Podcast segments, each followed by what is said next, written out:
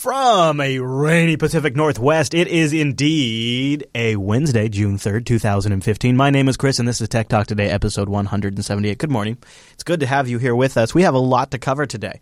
The news has really picked back up this week, um, and uh, maybe it's like – I to be honest, the reason why Chris is surprised about this is I thought I was going to be sitting here telling you guys – I really want to give you some great news. I really wish we had stuff to tear into, but it is the lull between Google I O and W W D C, and nobody, nobody is dumb enough to make news between the two biggest tech events of the year. Totally incorrect. Actually, uh, we have quite a bit of news to cover, and I'm really glad about it. So before we get into it, let me bring in our Mumble Room. Time-appropriate greetings, Mumble Room. Hello. Hey, good morning. Hello. Hey, guys. So uh, I know you guys are all huge fans uh, and close personal friends of uh, C E O of Apple, Tim Cook. Tim Cook speaks at, on the importance of privacy and encryption at the Champions of Freedom event yesterday. It was uh, it was a big event, and uh, Tim Cook was an honored guest. Uh, and uh, at the event, he spoke via video calling, probably not Skype, I'm sure. I'm sure he was using FaceTime. Uh, and he said, uh, like many of you, we at Apple reject the idea that our customers should have to make trade-offs between privacy and security. That's how Cook opened. We can and we must provide both equal measure. We believe that people have a fundamental right to privacy. The American people demands it, and the Constitution demands it. Morality demands it. Now, he went on to talk about specifically about some of the evil companies in Silicon Valley. And when I read this statement, I thought, all right, well, let's let's read this statement with, you know, Apple's been around for over thirty years. They helped create Silicon Valley. So they probably have a pretty good perspective on how Silicon Valley has changed. And Cook says uh, Cook says that Apple's going to commit to privacy more than ever while lambasting others. He says uh, Silicon Valley companies like Google and Facebook are collecting customer data. He says they're gobbling up everything they can to learn about you, and they're trying to monetize it. We think that's wrong. And it's not the kind of company that Apple wants to be. No, we just want to sell you really expensive phones and watches. We believe that the customer should be in control of their own information.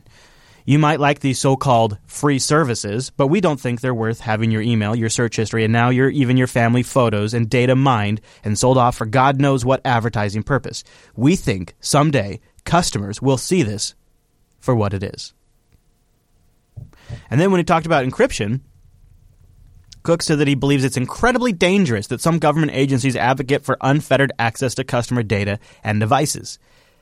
Uh, he's according to Cook, weakening encryption with a master key for the government has a chilling effect on our First Amendment rights and undermines our country's founding principles. He says Apple will continue moving forward with encryption and will focus on building products that keep people's information safe.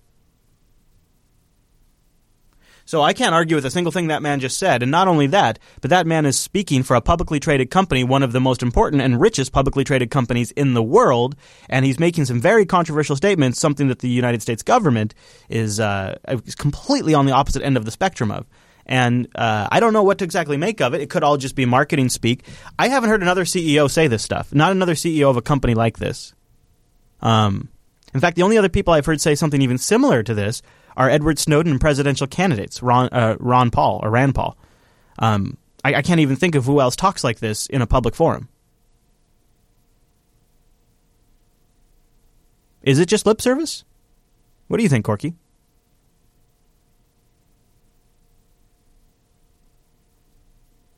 Hmm? I don't think it is. I think it's more than just lip service. I think I think this is going to be Apple's key differentiating marketing thing. I think they're going to double down on on trying to underscore the values in the hardware, and they're going to continue blasting Google. And you think you're going to have Microsoft do the same thing? And they're going to Apple and Google, uh, Apple and Microsoft are going to be working together on this front like nothing else. Imacon says it doesn't matter if it's lip service uh, because it gets a little knowledge out there either way.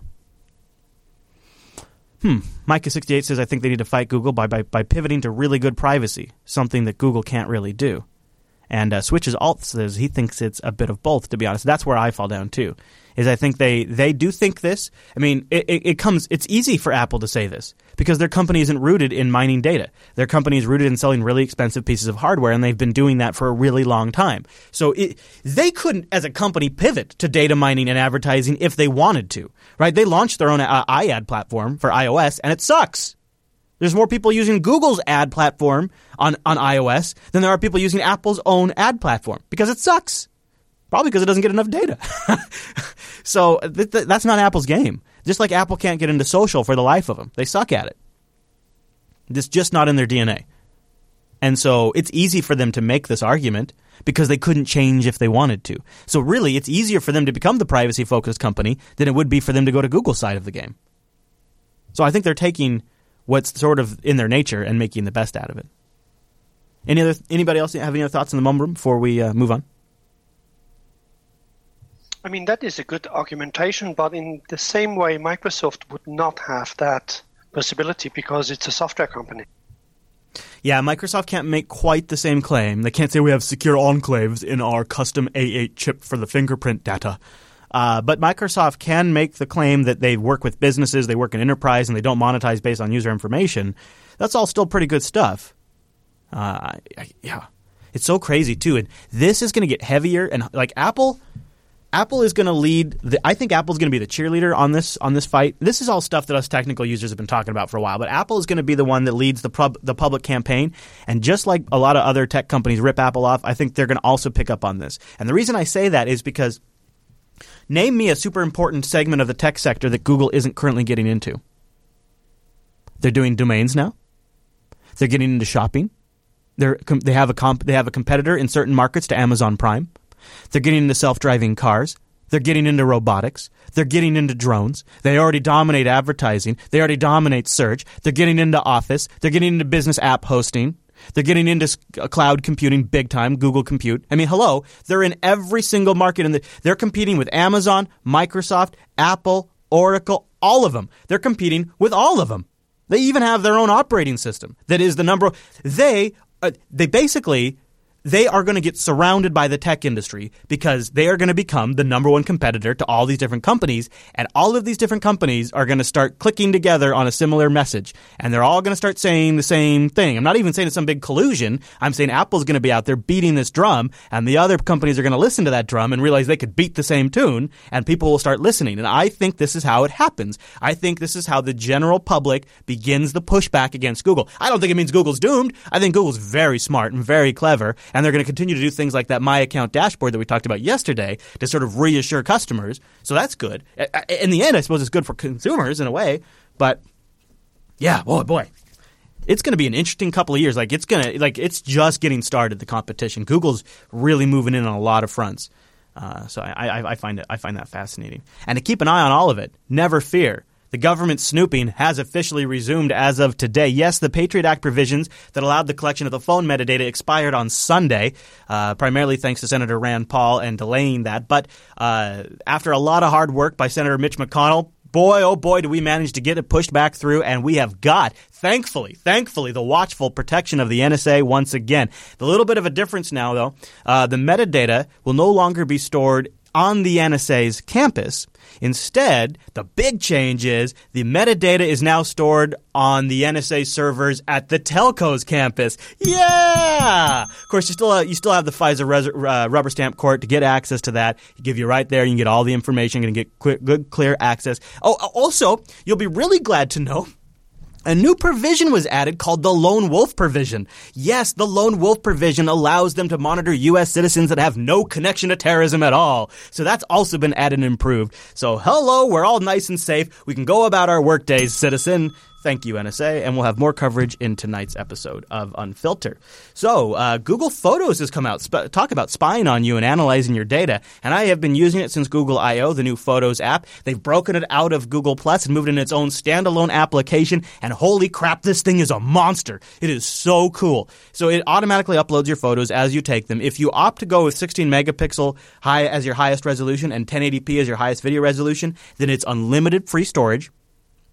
Which is nuts if you think about that. Like people like people like my wife have half a terabyte worth of photos, and I think they're probably all around or under sixteen megapixel and under ten eighty p video. She could back all those up for free. Now, if you want raw photos and four K video, you then you pay for your Google Drive storage. Uh, and I gotta I gotta be honest. You know, you can. This is where Google. This is where Google wins. This is such cool technology. Not only does it just sort of run transparently in the background. But like, if you're like me and and have just lost track of your photos over the years, they've just grown and grown and grown. All of that organizing you swore you were going to sit down and do, Google has done. and it does it so well. You go into search, and it's like, oh, you want to search? Well, here's everything I've already figured out. Here's all of the pe- here's all of the people, the places, the objects, things like food, cars, computers. Like, it recognizes freaking objects and auto characterizes them, uh, auto ca- uh, categorizes them. Here's the places you took photos at. Oh, that picture of that person who's way in the background in that crowd. Yeah, I'll go ahead and add them to that. It automatically organizes all of it. Oh, you know what? It looks like uh, Walt Mossberg uh, for Recode and now The Verge uh, has a uh, a video on it. Maybe we could, maybe he he might he might actually demo this for you. I might not need to even tell you about it. He could show us. Take it away, Mister Mossberg. Maybe. Maybe. You know, Recode, now that you're on The Verge, maybe you guys could afford for a little bit better video hosting. You know, Google's got this great service called YouTube. Now, funny enough, you're talking about Google Photos. You could also try out YouTube. Recode? So anyways, maybe we can't watch this uh, Walt Mossberg video. But the new Photos app is super slick, and it's available for iOS as well. So that's kind of nice. You know, the Apple one, Apple Photos, isn't available for the uh, Android. It's really, really good at face recognition. It's not it's not gimmicky at all. Uh, it, it the places, the categorization, the auto awesome features. It is really, really good stuff. The only downside is is Google's getting a lot of data, a lot of data. Um. But if you need, you know, if you trust Google and you need a good way to back up your photos, super. Anybody in the Mumbo Room tried out the new Photos app yet? No, you guys are all too paranoid. You guys are all too busy polishing your tinfoil hats. It's cool. It's cool. It's well, a- I used to use Google's R S S features and their tools, but then they killed them. So I'm trying to avoid yeah, a full replacement for all of my other offline you systems. You do get a little gun shy, don't you? You get a little gun shy. Uh, I think Waffle Maker in the chat room says, of course the face recognition works good. They want to know who you're hanging out with, Chris. Oh, okay. That's true. Uh, that is very true. I just uh, photos are like, I don't want to ever lose them, and I'm I don't know. I just I don't know what to do about it. it it's one of those it's one of those things where I want to have a good backup of my photos. I want to have them organized, and I want to have them available across all my devices because I got a couple different devices I take photos with, and that's what the Google Photos app is super great at. Hey, let's talk about Skype. You want to crash it? These eight characters will crash Skype, and then once you're in your chat history, the app will never start again. Yep. Yep. And I guess apparently all you have to type is H T T P colon slash slash colon. That's it. And then it crashes Skype forever. Uh, now, I think they've already pushed out a fix, but if you type in, if so, say you put in a chat message, H T T P colon slash slash colon, and then hit enter and send it. Uh, uh, uh, oh, okay. Here's Skype has fixed the bug in under twenty-four hours. We're aware of the Skype issue and have rolled out updates for impacted products. Uh, and they have more information in the forums. Yeah, I know. I don't actually have Skype installed, but I wondered, does anybody in the Mumble Room have Skype and willing to try this? I don't I've know. I've tried it, and it's fixed. Oh, really? Windows version or Skype version? Um, this is on Windows. Okay. All right. That's too bad. That was a funny one. I will. I'll just try it on I O S, uh, not on iOS, on Android right now. Okay. Oh, yeah, maybe it affects Android too. Doing it. Doing it. Come on, phone. You could do it. You could crash. You could do it. Hmm. It'd be funny if they, that means a lot of shared code if it crashed on the phone and the desktop. I'd be, I'd actually kind of. That's why I'm trying it. That actually kind of surprised me. Uh, all right. You know what? Wait, I could, yeah, here, here's a little, uh, here you go. There you go. You got this background music. Oh, come on. Where, am, where is it? It's slow to start, isn't it? You got to find it. It's, it's, Skype it's, is a monster on the bad. phone. I don't even know how they made Skype somehow like is like got like the accelerated battery usage feature. Blaster can be my victim. There you go. Crashes Skype too. And That's... sending. No, it's it's it's visible, but it's not crashed on Android. Uh, where's my iPod? All right, all right. So it doesn't all do the devices. Yeah, try it. All right, try it on the iPod. Let's find out. I like this. You got a lot of devices nearby, huh? Ah, oh, that no. Uh, Chrome O S, it wouldn't work because that's the Android package. All right, all right. So I, I guess. Can't find it. In other words, in other words, Microsoft has successfully resolved the issue for now. I think it was a good test, though. That was a good test. I like that. Uh, speaking of yeah, Microsoft. Microsoft might have just bought your favorite task manager, Wunderlist. At least it was mine, and uh, I think a few people in the crew here at Jupiter Broadcasting use it, and I've got a nice Android Wear app that makes it really nice. But today, Microsoft has bought Wunderlist. Now, you might say, Chris, why are you covering uh, a task manager app purchase? Well, my friend, because let's talk about the big picture here. Microsoft is buying up some of the really, really good productivity apps on mobile. And uh, they so they um, they bought Sunrise Calendar, and they've re-released Sunrise Calendar, and people are still saying it's a great freaking calendar app. And and they've also bought some other apps recently that are very practical, very well established, very well known apps that Microsoft.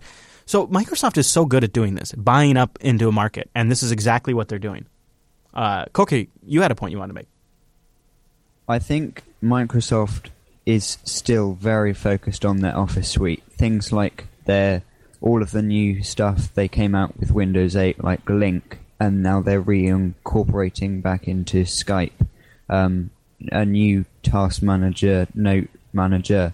They're all. I think they're going to just fold it all back into their Office suite so it lasts well, forever. It would be. I mean, you take Wunderlist and Sunrise, and you fold those into Office. You just folded some of the best mobile apps in those categories into Office. You just made Office one of the... I mean, Office, I think, is still arguably, for the business, the most competitive Office suite if you to remove price. And I think most businesses will even consider it with price to be the most competitive. And uh, when you add these kind of features to it, but what, but what's fascinating about it, right, is these aren't... They're not keeping them Windows only. They're not making them Windows platform only. They are keeping them for iOS and Android. So when Microsoft is doing this, they are building a larger and larger catalog of Android software. Still pretty remarkable in my opinion, and and, and smart. In fact, it kind of goes along with the story we're seeing about uh, S S H being introduced to PowerShell in the future. So the PowerShell team is announcing support for OpenSSH. Uh, they're very excited, they say, to work with the OpenSSH community to deliver that in PowerShell. Now, you might have thought, Chris, you've already covered this story. You've already you've already you've already talked about S S H coming to PowerShell. Yeah, you're right. I've talked about it once. I've talked about it twice before. There's been two previous attempts to do this, but it just didn't work out for whatever internal politi- you know, political reasons or whatever. But when you read through here, actually I'll just read it. I'll just read it verbatim actually. This makes a lot of sense. They say this is the last paragraph. We'll, we'll have it linked in the show notes. Finally, I'd like to share some background on today's announcement because this is the third time the PowerShell team has attempted to support S S H. The att- the first attempts were during PowerShell version one and version two and were rejected. Given our change in leadership and culture, we have decided to give it another try this time because we are able to show the clear and compelling customer value and the company is very supportive. So I want to take a minute and thank all of you in the community who have been clearly and articulating make and articulating the case for why and how we should support S S H. Your voices matter, and we do listen. Does that now? When they say we have had a change in leadership and culture, isn't that another way of saying now the bomber's out of here? We can do things that our customers want. Sounds like it. It does, doesn't it? Doesn't it sound like they just slammed? I mean, they're basically. I mean, they basically are. They're saying changes in leadership and culture. Now, leadership could be in their department, but when you put it on a public blog like that, people the the, the public's aware of Ballmer. That's what I think of Ballmer, I, and Azar agrees. And he, I think he was the one that found that line, and I pointed out. And I was like, yeah, I, I'm there. Uh, fascinating times. S S H support. You know, the way I used to have to do that was through through Cygwin under Windows. Or like some really expensive tools. Yeah. All Windows sysadmins have to use Cygwin because there's no alternative. It's it's the best at what it does, and no Windows sysadmin wants to use a second-rate tool. Right. And you know what this means now? This means secure transfer is built into Windows now. S F T P, copying using S S H, like from your Linux box to your Windows box. No Samba needed, no nothing. That is awesome. That is great. I, I could theoretically now maybe even remotely mount my Windows server over S S H in Nautilus. I like that a lot. Will they bring across S C P, though? Yeah, I think they must, right? Because I think they're all implementing the entire OpenSSH package. That's what I'm saying. I think you're going to get that. Oh, man. And then you combine that with rsync, and oh, my gosh, Windows is almost like a real server. That's kind of exciting. I mean, you know, for you Windows users. Last story is not really a story. But it's a link that kept coming up when I was browsing around looking for stories. And I have gotten this email from you guys a couple of times. Maybe because we just have like a percentage of our audience that are masochists. And uh, you get tired of cutting on yourself and you want to torture yourself another way. Uh, so here it is. Installing O S ten point ten Yosemite in VirtualBox. Now, don't say I didn't warn you. But enough of you have asked, and I see. I, I I kept seeing it pop up, and I thought, all right, this is a sign. I'm going to share this with you guys. It, uh, the guy wrote it up on Sunday, May thirty-first, so it's just a couple of days old because obviously today's June third. Uh, and it is a step-by-step guide, which has been posted up on Pastebin, and then he's uh, cleaned it up to uh, download Yosemite from the Mac App Store, so it's the official purchased legal version of Yosemite, and then set it up, which means you're going to need a Mac, and then set it up in VirtualBox, and then you can move it around. So if you need your, you know, if you need yourself some Mac on, on your Linux or Windows box, there you go. And I will have a link for that in the show notes. And uh, let me know how it goes. I imagine it's going to run awfully, uh, awful, awful. But uh, let me know how it goes. For science. Yeah, try it for science. Uh, speaking of science, you know what else is a scientific experiment? The Jupiter Broadcasting Network. Can a community-focused network truly succeed? Oh, let's find out. Go to patreon.com slash today and make it happen. Now, we've lost a couple. We got up to five ten on Sunday because I opened my big dumb mouth and I said, if the Linux Action Show audience gets us to five thirty, I'm going to fly to Grand Forks, Grand Forks, North Dakota. I'm going to put on Noah's Google Glass and I'm going to do a last cribs because apparently this guy has automated his whole frickin' house. I don't know if you guys heard his story in this Sunday's Linux Action Show. It was like a two-hour show, so it was way into it. It was like in the feedback segment. But this guy's got like – this guy's got like – he's living – he's got – he makes Bill Gates' house look old. I mean, it's nuts. So I'm thinking uh, if that thing gets to five thirty to celebrate, I might fly to Grand Forks. But I don't know. I don't think it's going to happen. Uh, and I wanted, I said it's got to be the last audience. Cause I felt like the Tech Talk Today audience is always stepping up. So I said, last audience, go there and make that five. It's not happening. They've, we've actually dropped two, which I guess is nice because Grand Forks, North Dakota, there's no way, there's no direct flight. And I hate having to get a connecting flight. So that's not so bad, I suppose. And really, that was just a fun way to actually just do a show from Noah's house. Patreon.com slash today, though, really what that money does is it keeps us going. And more important, more importantly, it allows us to experiment and try things without first having to put our hand out to a sponsor. And the reason why that is important is because when you're creating a show, it's much more freeing to really, truly focus on what the audience wants. Think of them as the people they're paying for that, because that's our approach. And so that changes the recipe of how you formulate a show. Not that it ruins it when you formulate it for a sponsor, but think about it from a production standpoint. You're creating something. What's going to appeal to the amount, the most amount of people to get the most amount of clicks? That way we get the most amount of ad hits. That way I can sell it for the highest price. And where do I work in this ad spot? How do I format this segment so that way there's a nice spot for an ad break before I go to the next thing? These are all things that are super important to think about when you have a sponsored show, but they're not necessarily things that make you think about what's a really great topic, what's good content.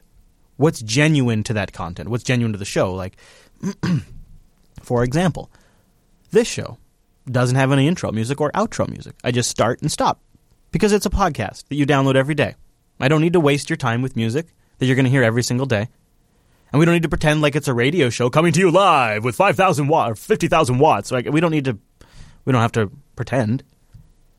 And we're not trying to sell it to anybody. We're not trying to make it a product. We need, you know, somebody to, to want to buy. I just want something you guys enjoy listening to and get right into it. That's the kind of difference when you're making a show just for your audience versus a show that's for sponsors and an audience. And the more we can do of that, the more our shows are tailored just for you. And when you look at all of the content that's available online and all of the main websites like Recode and The Verge and TechCrunch, you never quite feel like it's just for you, do you? Because it's not. It's for those huge ads that they sell. And we're talking a lot of money. And the more you do, the more you need. And I, I don't think there's ever a way to, for us to go completely commercial-free because, you know, that number would have to be significantly higher. But the more we can depend on that number, the less we depend on the other income sources. And the more we tra- stay true to that vision. And the, and the higher number, that number goes up, the, the more that's the number that leads us. Patreon.com slash today to make the entire network better. And thanks to all five hundred eight of you. And that brings us to the end of today's broadcast. I will be back later in the day for uh, a new episode of Unfiltered with Mister Chase in the evening. And, of course, we're going to have B S E Now on the live stream in the afternoon. And then I'll be back tomorrow morning for Tech Talk Today at nine a.m. Pacific, noon Eastern. J B Live dot t v is where you watch that. And uh, jupiterbroadcasting.com slash calendar gets it in your local time. And tech talk today dot reddit dot com is the subreddit to make this show better, to submit stories, Kickstarters of the week. We haven't gotten one of those in a little while. And uh, feedback and things like that. Now, today is also a big day for gamers. This is probably going to get us pulled off YouTube, even though it's totally fair use to play this because it's newsworthy and it's promoting and helping spread the word about a commercial product. But whatever. We'll play it anyways. Screw you, YouTube. Did you hear the news? Fallout four has been announced, and it is looking so true to the original. It's got that apo- you know, that apocalypse has happened, and the world is totally awful. But yet it's got this really creepy optimism to it. Like, you know, like good classic Fallout should. It's looking really good. So I'm going to play that for you. It's great, and we got to mark it as today's the day that it came out. It came out just a little bit right before we started the show. The chat room was all excited about it. So this is a great trailer. I'm going to play it for you. I'll see you right back here tomorrow. Thanks for being here, everybody. Have a great rest of your day. As I hit enter. Now have a great rest of your day.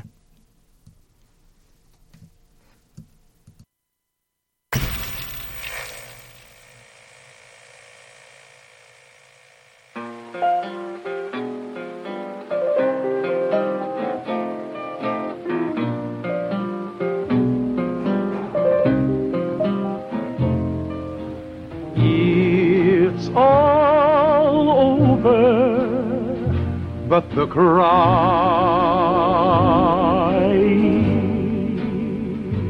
With the world poised on the brink of war, Vault Tech is reporting a record number. Crying, but me. Folks, uh, it seems we, we've got some great news. Stand by. It's all over. No, I'm trying to forget about how much I care for you. We seem to have lost contact with our affiliate stations. Stand by. We do, we do have... We do have coming in confirmed reports of nuclear detonations. My God. Our soldiers were right. War. War never changes.